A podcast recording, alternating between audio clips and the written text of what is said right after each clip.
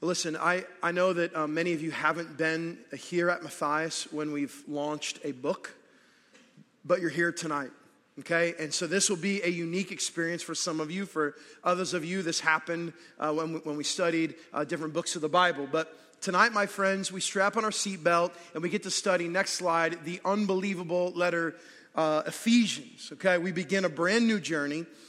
And, and I know some of you are already confused because uh, this is, you know, new territory for you. Let me explain. What we do here at Matthias is we just study books of the Bible, verse by verse. So, literally tonight, we're going to study two verses Ephesians chapter 1, verse 1 and 2. That's it. That's what we're studying, okay? And so, you know, it's not going to be a, a topical teaching. We're going to learn from the word. And next week, when you come back, guess what? We're going to start in verse 3 and keep going, okay? There's no surprise. At the end is always Jesus, and that's what we're doing here glorifying Christ, using his word, worshiping him in spirit and in truth. So, that said, to launch this journey, open your Bibles, turn into your phones to this awesome letter to the church in Ephesus called Ephesians, chapter 1, verse 1. You guys excited? It's going to be an awesome, awesome journey. Super, super pumped. Of all the letters, this is uh, certainly uh, one of, if not the favorite of mine. Uh, I've been anxious to teach this ever since we began 11 years ago as a church. So let's start here. Ephesians chapter 1, verse 1. Here we go. Paul, an apostle of Christ Jesus, by the will of God, to the saints who are in Ephesus and are faithful in Christ Jesus. Now, most times when you read an email, and the person puts to or salutations or good morning, uh, most often we skip right on that, skip right by it because we're interested in the meat and potatoes, right? We're already like scanning down to see what the subject of the text is. We miss the greeting. If we miss this greeting, I'm telling you right now, we miss so much. What seems like a nice hi from Paul actually has so much depth in it. So, because of the depth, I want to split this statement up in a couple different ways. Let's begin with just the first section Paul, an apostle of Christ Jesus, by the will of God. Now, I say Paul, we read Paul, and some of you instantly know who that is. Others of you aren't aware, and, and it's, it's all good no matter where you're at in the spectrum. But I want to rally all of us on who our author is. There, there's some that contest that the authorship of Ephesians is Paul, but I think it's pretty obvious here. Paul, an apostle, okay, like he puts his name right on it. So let's figure out where this Paul comes from. Let's figure out who our author is. Let's start here in Acts chapter 9, verse 1. But Saul, and that's interesting, right, to some of you because you're like, well, I thought we were going to talk about Paul. Well, as you can see, there's just one letter shift his pre Jesus name is Saul, later uh, changed to Paul. But Saul, still breathing threats and murder against the disciples of the Lord, goes to the high priest. Uh, so, if you're unfamiliar with Saul, uh, who he was is he was a persecutor of Christians, he was a murderer of those who followed Christ, he marginalized those who claimed Jesus. That's who he was. So, he was essentially an officer against the movement of the Christ. So he's still breathing these threats and murder. And verse 2 says, while going to the high priest, he asks him for letters to the synagogues at Damascus, so that if he found any belonging to the, what's the word there? To the way. Really, really interesting. Why, why is the movement of Christ called the way? We see this in, in many different aspects in the book of Acts. The reason is Jesus says in the Gospel of John, I am the way, the truth, and the life. So, in part, the movement of Christ is called the way because Jesus is the way. But also, and secondarily, it's because the way of Christ is a lifestyle. We follow Jesus and we're following Jesus' way, walking in step with the Spirit following where he goes. And so the early movement of Christ in Acts in ancient Mesopotamia was called the Way. He asks for letters, okay, to the synagogues in Damascus that if he found any belonging to the Way, men or women, he might bring them bound to Jerusalem. Saul's intent I want to go to Damascus and I want to bind up some Christians. I want to find some followers of the Way and persecute them. Um, it's unbelievable the things that happen when we think we're on our way to do one thing, and then all of a sudden God makes an entrance. And that's what happens here to Saul. Look at verse 3. Next slide. Now, as he went on his way, he approached Damascus, and suddenly a light from heaven shone around him, and falling to the ground, this persecutor, this murderer, this man who stood at the side of Stephen, the, the martyr, just a couple days before this, he heard a voice saying to him, Saul, Saul, why are you persecuting? And the, and the word is me. Don't you love that Jesus aligns himself with his followers? If you're persecuting them, Jesus says, we'll find out here in a second, you're persecuting me. So this murderer falls on his face after a light shines from heaven and hears a thunderous voice from the glories say, Saul, Saul, why are you persecuting me? Verse 5, interesting stuff. Check this out. Next slide. And he said, Who are you, Lord? And the response, I am Jesus whom you are persecuting. Well, just so we're on the same page, Jesus has ascended to heaven. He died, he resurrected, now he ascended. And so, so Saul is literally encountering the risen Christ here. I am Jesus whom you are persecuting. Look at verse 6. This is crazy. But rise and enter the city, and you will be told what you are to do. I, I mean, this dude's walking on the road to Damascus on his way to kill Christians. He falls on his face, light shining around, and now Jesus is saying, Go over here, and then you're going to be told what to do. I mean, the reversal of life, the life getting upended in seconds, some of you relate to. Many of you resonate with because this story is so closely aligned to yours. And you're like, well, I'm, I'm not a murderer. I've never persecuted any Christians to the point of death. Maybe not, but I'll guarantee you this you need God's grace just as much as Paul did, and just as much as David did, the adulterer and the murderer, and just as much as the pornographer, and just as much, and on and on and on. We all need the grace of the Lord. And so this man, all of a sudden, gets uprooted by the power of Christ. Next slide. So we see as this goes on, Paul, this man, changed, conformed uh, stepped in on is an apostle of Christ Jesus. And I want you to see this by the will of God. Was Paul looking for God? No, he's on the road to Damascus on his way to kill Christians. So being called an apostle is 100% the will of God. God's like, You're mine.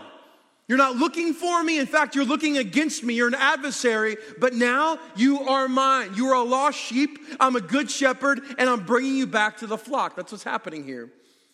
And he's an apostle. Now, the word apostle, it means one who sends. And more specifically, in this context, an apostle is one who's been commissioned by the risen Jesus.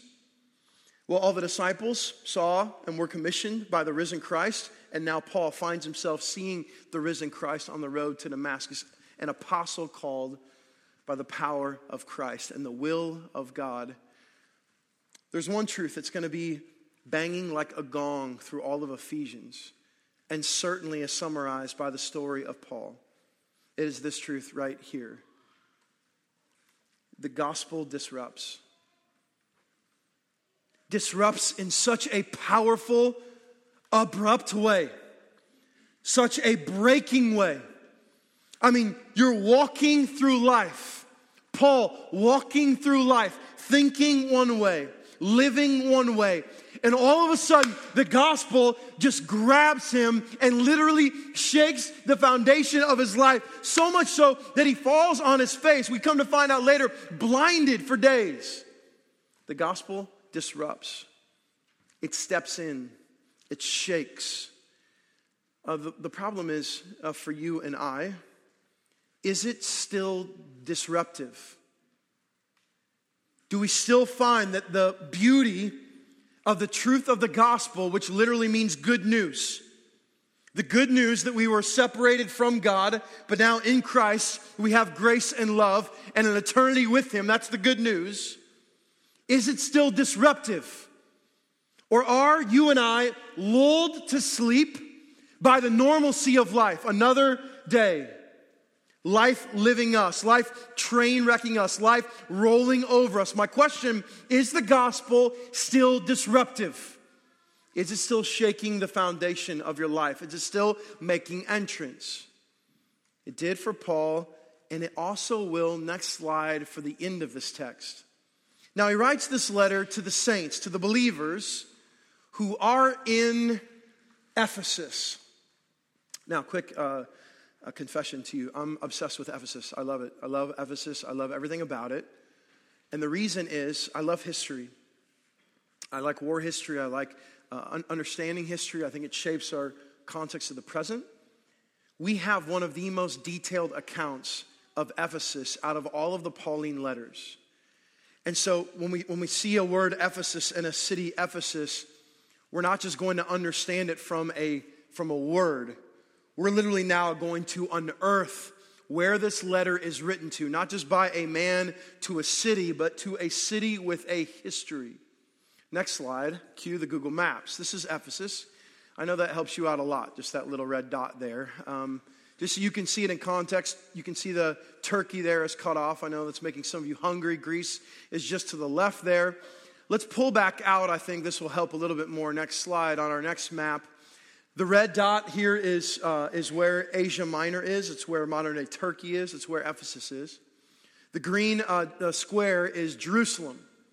So, just to get some, some context on where Christ died, now where the gospel is moving to, Asia Minor. You can see Italy on your left, Egypt there at the bottom of your screen, Saudi Arabia, and the like. So, are we all together now? Do you have some geographical sense? Okay? This is where Ephesus is. Now, there's a lot of interesting things to note about Ephesus, and I want to walk you through those things, and I hope you're as interested in it as I am. Next slide. Ephesus in the time of Paul. Number one, it was the fourth or fifth largest city in the world. All estimations say 200 to 250,000 people.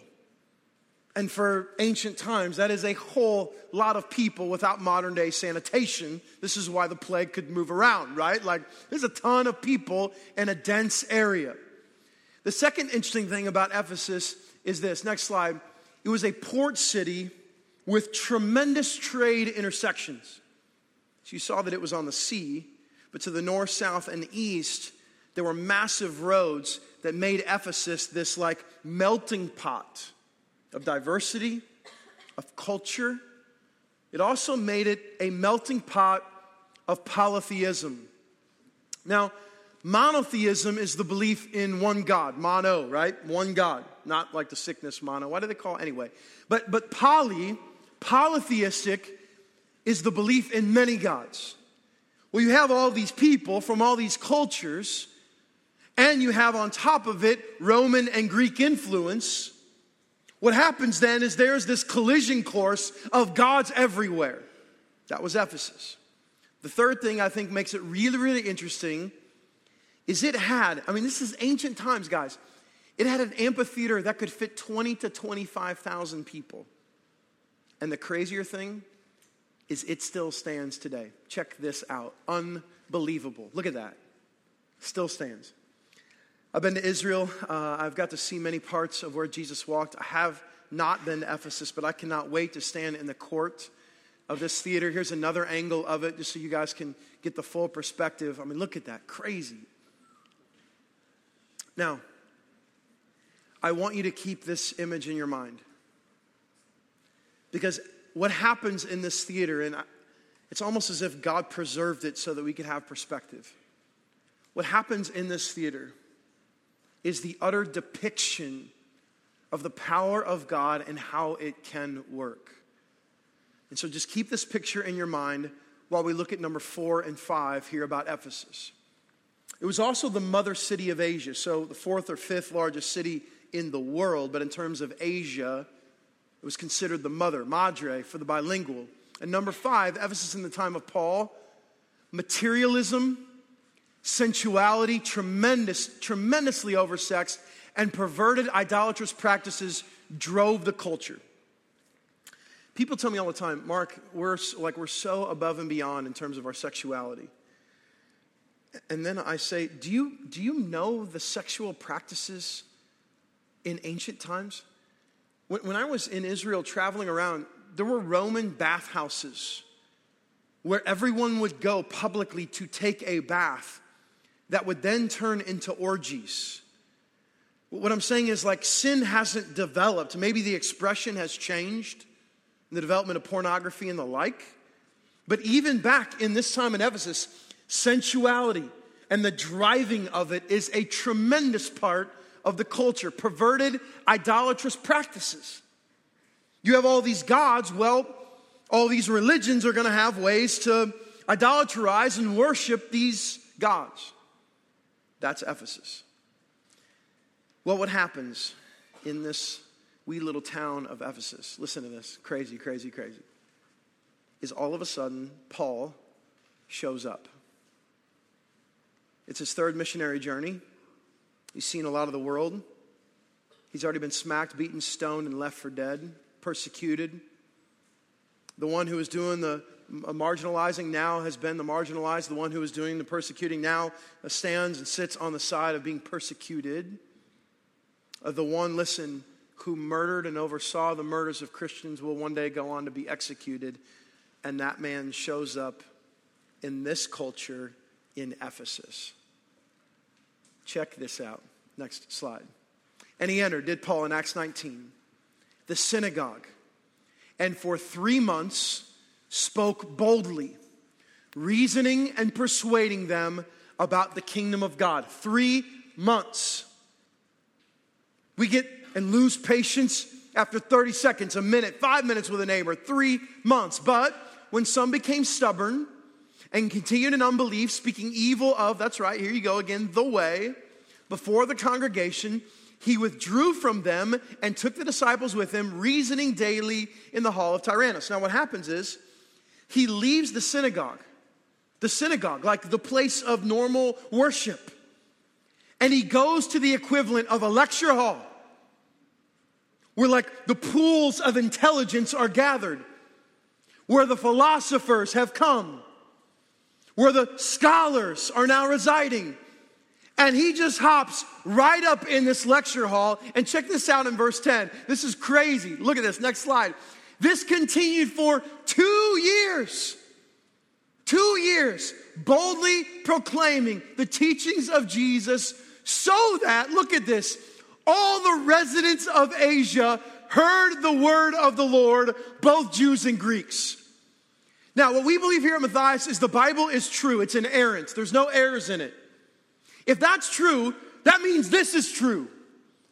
Paul comes in, the message, the ministry of reconciliation so compelling, the truth so countercultural, whether people believe it or not, all of a sudden the message has spread to all of Asia.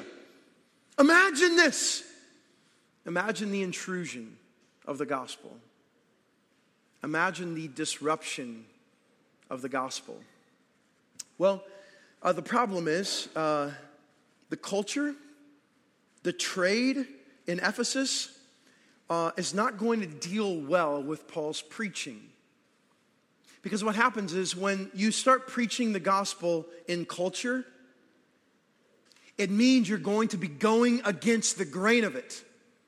It doesn't matter whether you're in Ephesus, it doesn't matter whether you're in Egypt or Wentzville, where the rodeos are, it doesn't matter where you are, it doesn't matter. Whenever you start preaching the message of Christ, then you are preaching something that is going completely counter the culture. Do we agree?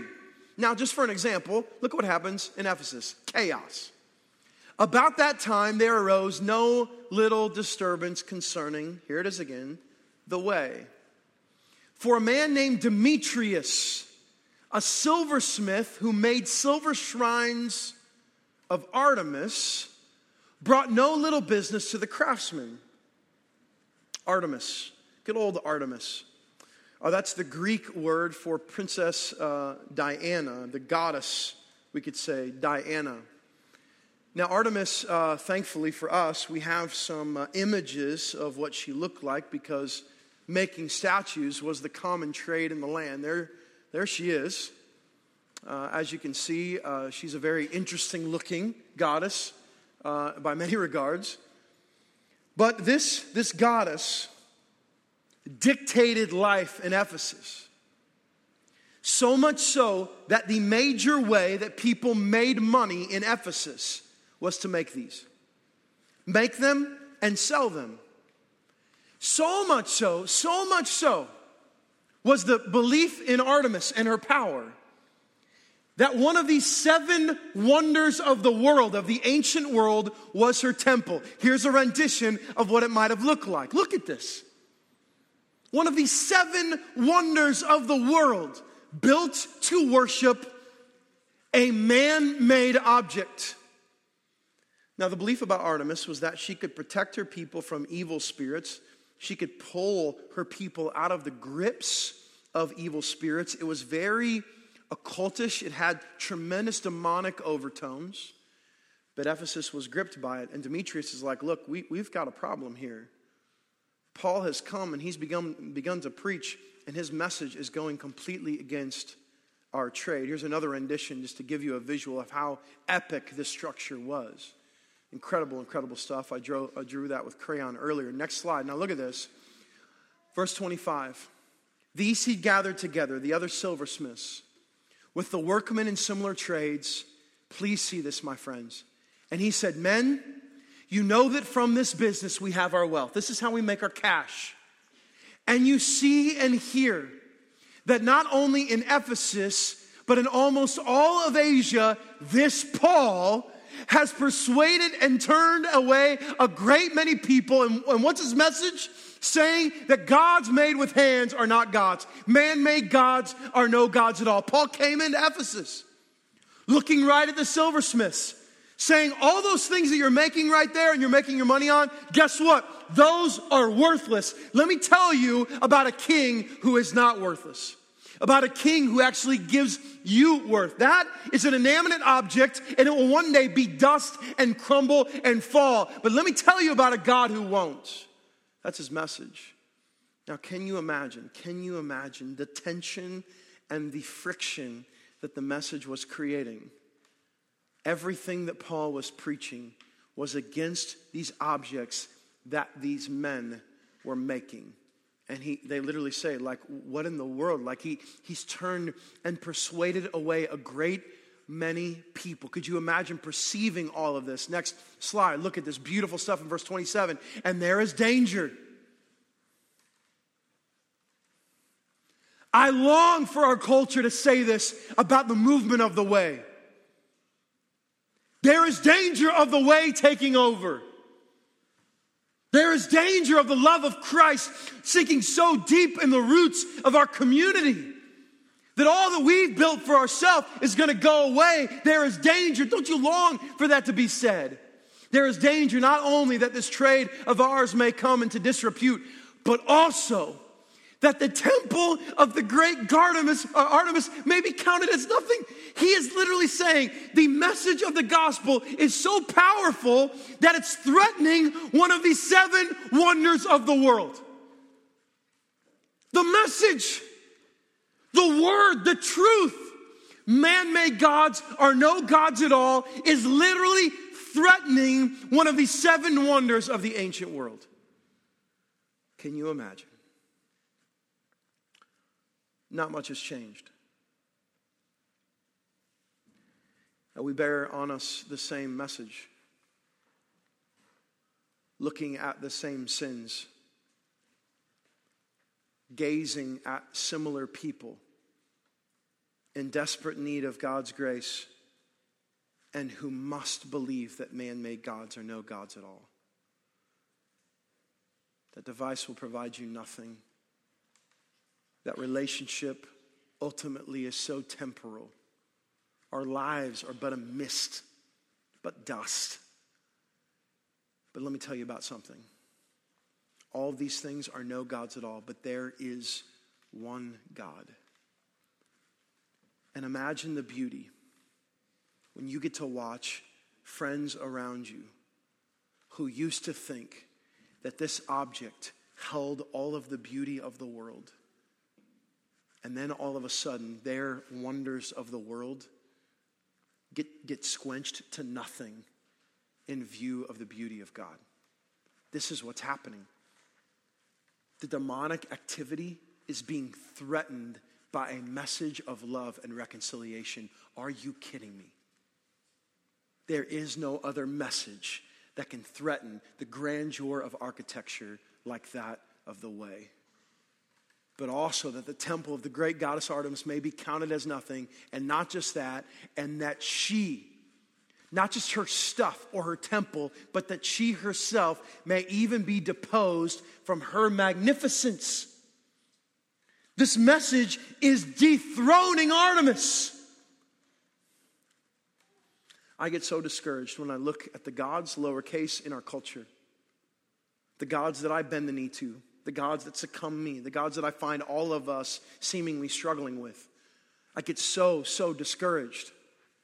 Because when you, when you put our God against all of these things, it's no comparison. Seriously, like let's, let's just be as blunt and, and equivalent as we possibly can. Our God and the beauty of Him and the grace of Him versus porn. Like there, there is absolutely no comparison. We go here for comfort. We go here for encouragement. We go here for some sort of drug and appeal. And all of that in comparison to the love of a true God who comforts us well beyond three or four minutes of pleasure.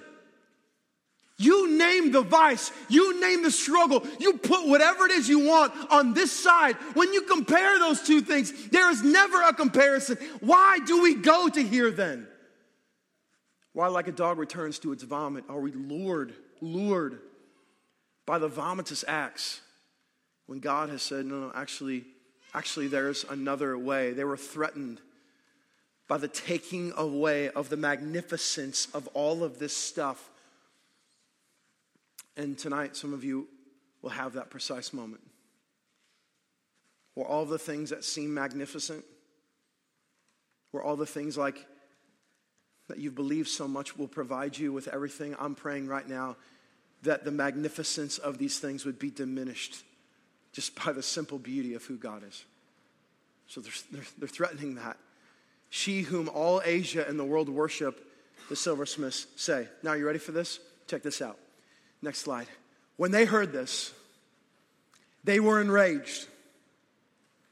They were enraged so much so, they started crying out, Great is Artemis of the Ephesians. The message is clear. The power of demonic activity clear.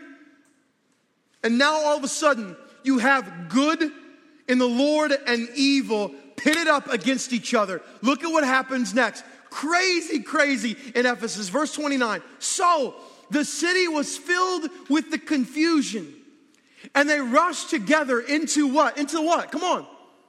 The theater. The same theater that we just saw, dragging with them Gaius and Aristarchus, Macedonians who were Paul's companions in travel. Verse 30 is epic. But when Paul wished to go in among the crowd, the disciples would not let him.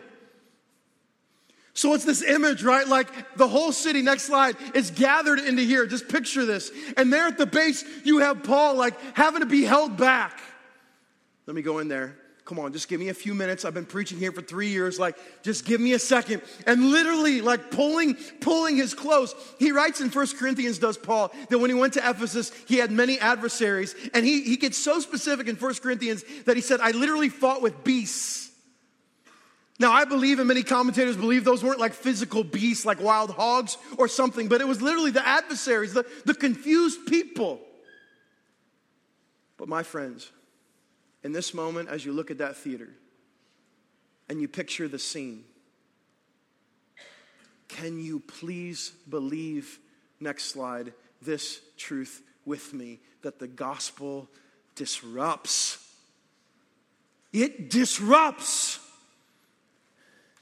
It comes into what seems normal and flips it on its head. Literally, the entire Asia with one message of reconciliation, one message of truth and love. And it comes in and creates upheaval. And we think that following Christ is some sort of normal, lackadaisical way of life. That is not the gospel. It is always disrupting, it is always stepping in, it is always creating upheaval. And yes, sometimes in the gentlest, most merciful, and gracious ways, but other times in ways that literally shake the earth. So I think it's necessary for us, next slide, to deal with some ways that the gospel actually does disrupt. Listen, please take this journey with me. Please. Number one is this our perception of identity, built on our flesh and the enemy, is this you're worthless.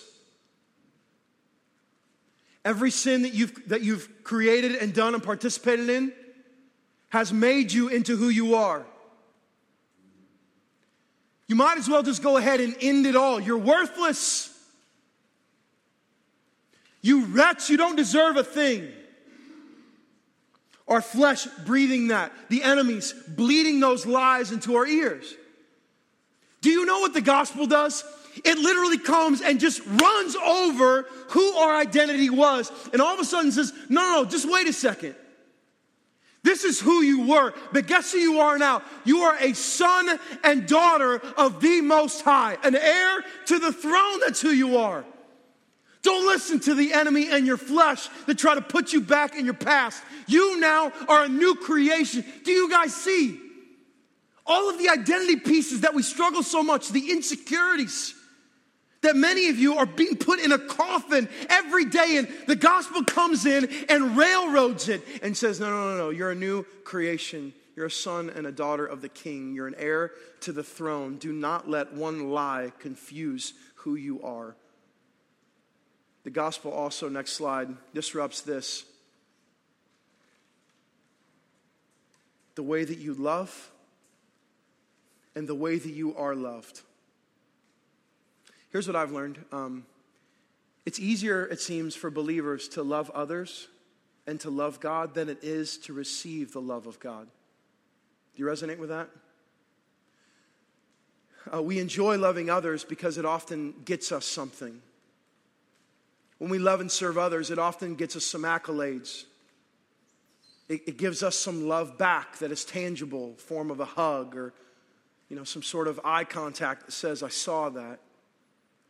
But when it comes to receiving God's love, then we like we get put back on the defense. We're like, I'm not deserving. I can't tangibly feel it. God, are you loving me? We question. Well, what happens when the gospel disrupts all of that? Is it shapes your view of loving others, building it on response to God's love of you. First John says, we only love because he what? First loved us. So the gospel disrupts the culture, our flesh, the enemy say, love only those who love you. Only love in response of people. The gospel says, love others in response of God's love.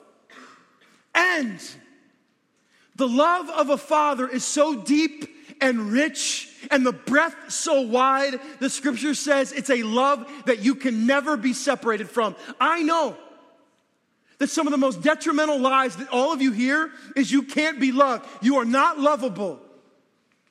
There's no way, there's no way the God of the universe, seeing all the wretched things that you've done and thought, could ever love you. The disruption of the gospel is that is precisely the good news. He's seen every thought, he's, he's seen every deed. I mean, the most grotesque thing you have ever, ever considered in your head, he's seen it and still, and still is gracious. And still says, I love you. And still says, those things don't shape your identity, I do. The disruption of the gospel, we're just getting started, is so beautiful. It completely, completely railroads self centered living. It takes all of this ideology that the galaxy is built around us for our pleasure and for our gain. And what the gospel does, putting it on a T, is it says actually, um, to gain your life, you must first lose it. Jesus said, Deny yourself, take up your cross, and follow me. Die to your flesh. Give up yourself. And in so doing, joy and life to the full. Life unbelievable, life unspeakable. Somehow, that in the death of our life, we find the most life. Completely railroading everything that we believe in our flesh, and the enemy is trying to feed us. No, no, no. Don't believe all those things over there. Did God really say?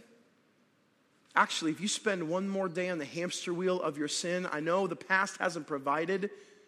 Always the enemy is providing empty promises that never deliver. Tomorrow, this one more time, I'm telling you, this one time it's gonna give you what it didn't all those other times. You guys have heard that crap in your ears. I've heard it all my life. One more time. One more time, it's gonna give you something, I promise. This time, I know all those years it never did, but right now it's going to. The gospel railroads that, disrupts self centered living, and instead offers life through death. How about this? Next slide. The gospel also disrupts every decision that is ever made in your entire life. The moment, like Saul on the road to Damascus, the gospel just, just stampedes you with love and grace. Every decision has now the opportunity to be completely shaped by the good news of Jesus. Every decision. Well, Mark, what about what I eat? Like, are you, are you serious? Like how, like, how would that have some sort of gospel impact? Because everything that we do in our life is either an opportunity to worship and glorify God or to satisfy ourselves. Down to eating the food that we eat down to the people that we pursue and the conversations that we have. Tonight you guys are going to have umpteenth amount of opportunities to either obey the lord or not. And the gospel disrupts those decisions. It shakes those decisions. It causes believers to sit back guided by the holy spirit and say no like i do not have to do that. I don't have to indulge. I don't have to give in again. And in the beauty of it in the beauty of it offering another way do you guys see? Offering another way. This is what the gospel does. But how about this? It also, next slide, disrupts every relational interaction. I love what Chelsea shared. We can completely, completely give in. Let's talk about the weather again. Let's talk about frivolous things that at the end of the day get us nowhere. Let's talk, talk, talk, talk. At the end of the day, about nothing, it seems. But when the gospel disrupts your relational interaction, it's not that your opening line is, hey, I have a Bible, can I smack and right hook you on the chin? I'm not saying that at all. But you start asking questions that get to the heart of people. Because these people are people and not projects, and they have heart and hurts and wounds. And what you find is when you actually are gospel disrupted in your life and you start asking people questions that matter, they start sharing things that matter. Why? Because it's, it's so in that moment weird for them to actually be asked a question where someone seems sincerely interested. Oh? You actually care? Yeah, I, I noticed yesterday, man, it seemed like you were having a bad day. Like, what, what was going on? And then the unthinkable. All of a sudden, you get brought in to the hurt and the wounds. And maybe, Lord willing, by the Holy Spirit's move, get to share where hope actually comes from. The gospel disrupts our relationships. And somebody, please see this. The gospel disrupts in a complete way who is forgivable. Look around you right now. Look at me. Look at Paul. David, the adulterer and the murderer, considered a man after God's own heart. You compile all of the sins in this room. We go one by one, pass the mic, have every person just share down the line. Go ahead, bring us into everything you've ever done. And it would be so easy in that moment to say, whoa, whoa, that brother has done too much. There's no possible way God could forgive them. Are you kidding me? I can't believe that person did that. Oh my goodness, when we start categorizing, the gospel shakes the foundations of who can be forgiven because the answer is everybody in Christ, the pedophile. The pedophile can be forgiven. The person who has committed adultery on their spouse 15 times can be forgiven. The man who took the life of a child can be forgiven. Those who are so gripped in this room right now with lies and deceit can be forgiven. Those who have looked at pornography every night for the last year can be forgiven.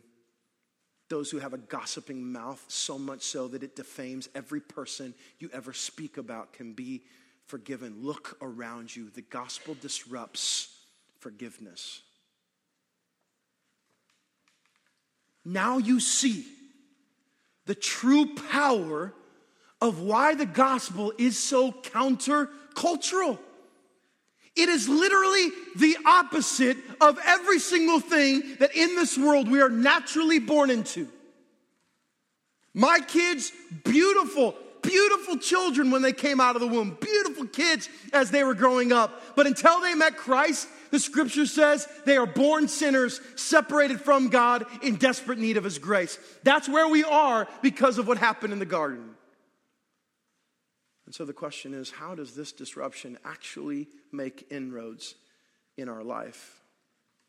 Well, I don't think it's a mistake that verse 2 of chapter 1 ends this way Grace to you and peace from God our Father and the Lord Jesus Christ, which again feels just like a nice way of, you know, passing the peace.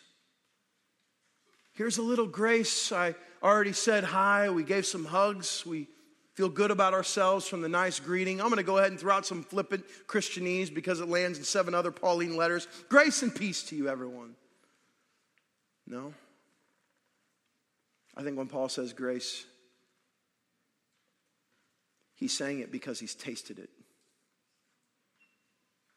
I think when he says grace to you, he's saying it because he knows who he was and who he is. I think when he's writing this letter in 62 AD, even though he left Ephesus in 55 AD, some seven or eight years has, has panned now since he's been there. I think when he says grace to you, he is saying all can be forgiven. The power of Christ is that all can experience grace, all can taste what I've tasted. So, grace to you.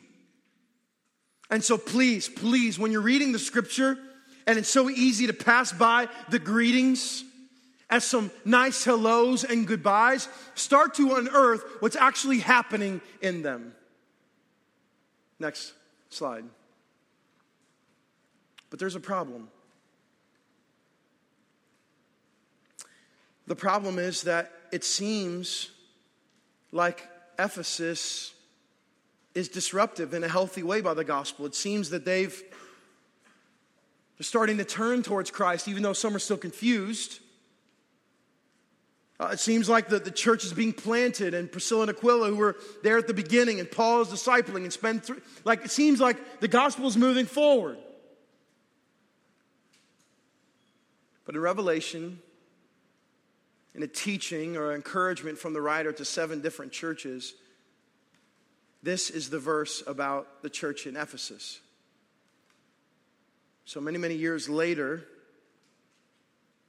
the writer says this But I have this against you, church in Ephesus, that you have abandoned the love you had at first. So apparently, what's happened in the church in Ephesus is that there was this initial, I want disruption from the gospel. I want it. I long for it. I'm thankful for it.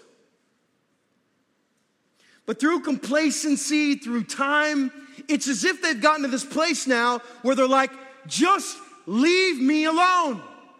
I'll take you when it's convenient. I'll take you when I need forgiveness. I'll take you when it's going to be nice to applaud you with some of my friends. I'll take you when cultural Christianity is going to make sense. But really, in reality, I want no disruption. I just want to live my life. And at the end of the day, we'll call it good, right? Hugs all around. I'm in glory with you in heaven forever. No, no worries. But the writer of Revelation says, no, no, no. You, you've forgotten your first love. You celebrated the disruption. You were okay with the persecution. You didn't mind the rejection. You saw what used to be magnificent. But now, in the face of the power of God, this stuff is seen for what it is vomitous. But what happened? Like, how did all of a sudden life take over again? What, what happened in this complacent, lethargic pieces of your heart?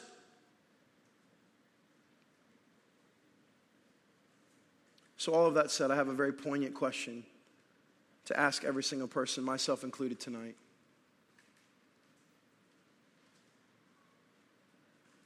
Is the gospel a welcomed disruption in your life? Do whatever, Jesus. I know it's not going to feel normal. I know there's going to be rejection. I know it may mean that somehow in your sovereignty I get some rare disease or some rare sickness that I might glorify you in it. I know that it may mean that my life doesn't look like the American picture of a dream family.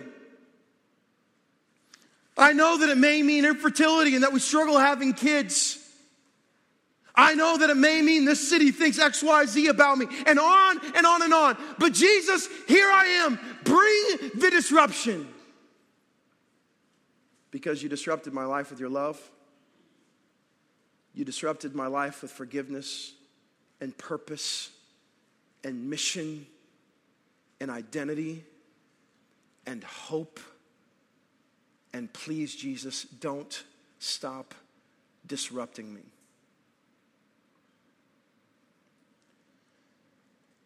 two categories of people I really want to hone in on. First of all, there's many of you here that have never, ever, ever had the gospel disruption that Saul has. You've been living very distant from Jesus. You've been living in a way that is only feeding your flesh. You would consider yourself not a follower of Christ. And it can seem like that um, these gatherings and the sharing of it is, you know, like Brandon's just doing his job, Mark's just doing his job. Let me tell you a story. We uh, led a pastor conference, a church planting conference here yesterday. And I was in a room leading uh, about 30, 35 other lead pastors, pastors, all in a room together.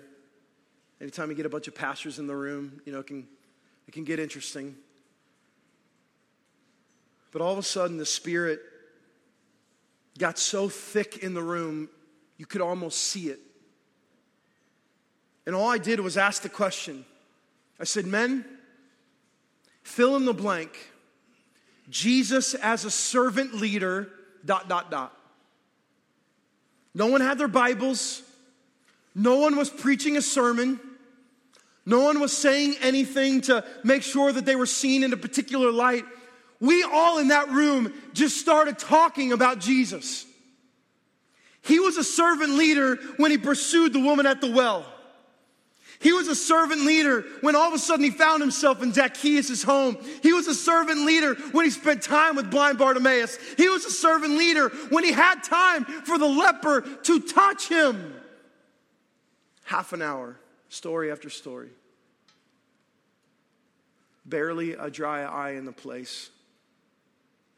And in that moment, yesterday, one of the most powerful times of worship in my entire life, I believed in the power of Christ so incredibly much that I could not wait to look at some of you tonight who are in disbelief and say this man made gods are no gods at all. The works of your hands are getting you nowhere. And tonight, your life, in the most loving, gracious, merciful way, can be disrupted by the shed blood of a son who was sent by a father so that you could be forgiven. Some of you are like, well, how can I be saved? The scripture says, call on the name of the Lord. Anyone who calls on the name of the Lord will be saved. Maybe for some of you, the call tonight is just, Jesus, just disrupt my life. I have lived in disbelief and I am ready to believe. I'm ready to follow. I don't even know what that looks like. Save me, Lord. The second category of people are to the complacent believers here.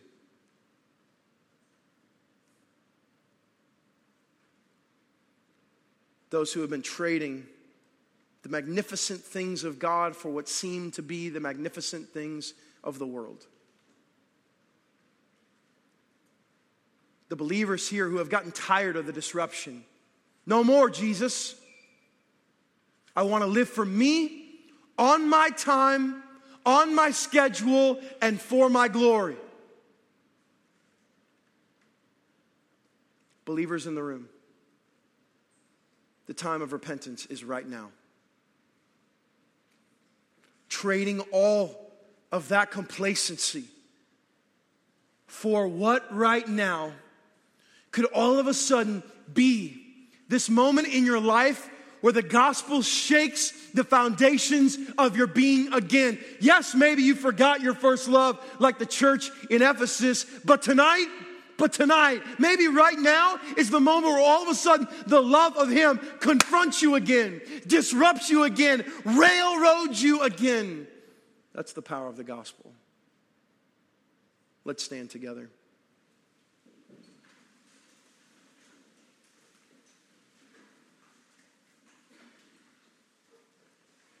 There are nine times in the Old Testament where the Hebrew word ha satan is used. That's the word for Satan, nine times in the entire Old Testament. The moment that Jesus begins his ministry, he begins being confronted by demons. He's casting demons out of the possessed. He's sending demons into the herds. He's hearing demons confess that he is the Son of God. Why? Because the gospel is disruptive down to the fibers of spirituality. He started healing on the Sabbath. The no nos of the Pharisaical world the Sadducees, the teachers of the law, the scribes wanted to kill him because of how he healed on the Sabbath. Why? Because the gospel is disruptive. It looks in the face of religion. It looks at the heightened moments of understanding and writes a new script. And no one was expecting that the one true king would all of a sudden willingly, as a sacrificial lamb, place himself as a king on an execution stake. Why, you ask? Because all of creation was waiting for that one story of a Savior to disrupt everything. And He did it. They were waiting on a Savior to put himself as a sacrifice. And he, in a non militant, but like a lamb way, placed himself there so that you could know the power of God. The gospel is in nature disruptive. And as the stories of a Savior echo through the walls of this room right now, may we cry out to that King and ask, ask for Him to continue to disrupt our lives. Father, come. As scary as it is to pray, as fearful as we are to speak it, do what you need to do to glorify your name in our lives. Bring what you need to bring. Take what you need to take, call us to where you need to call us. Disrupt us by your love yet again. Oh God.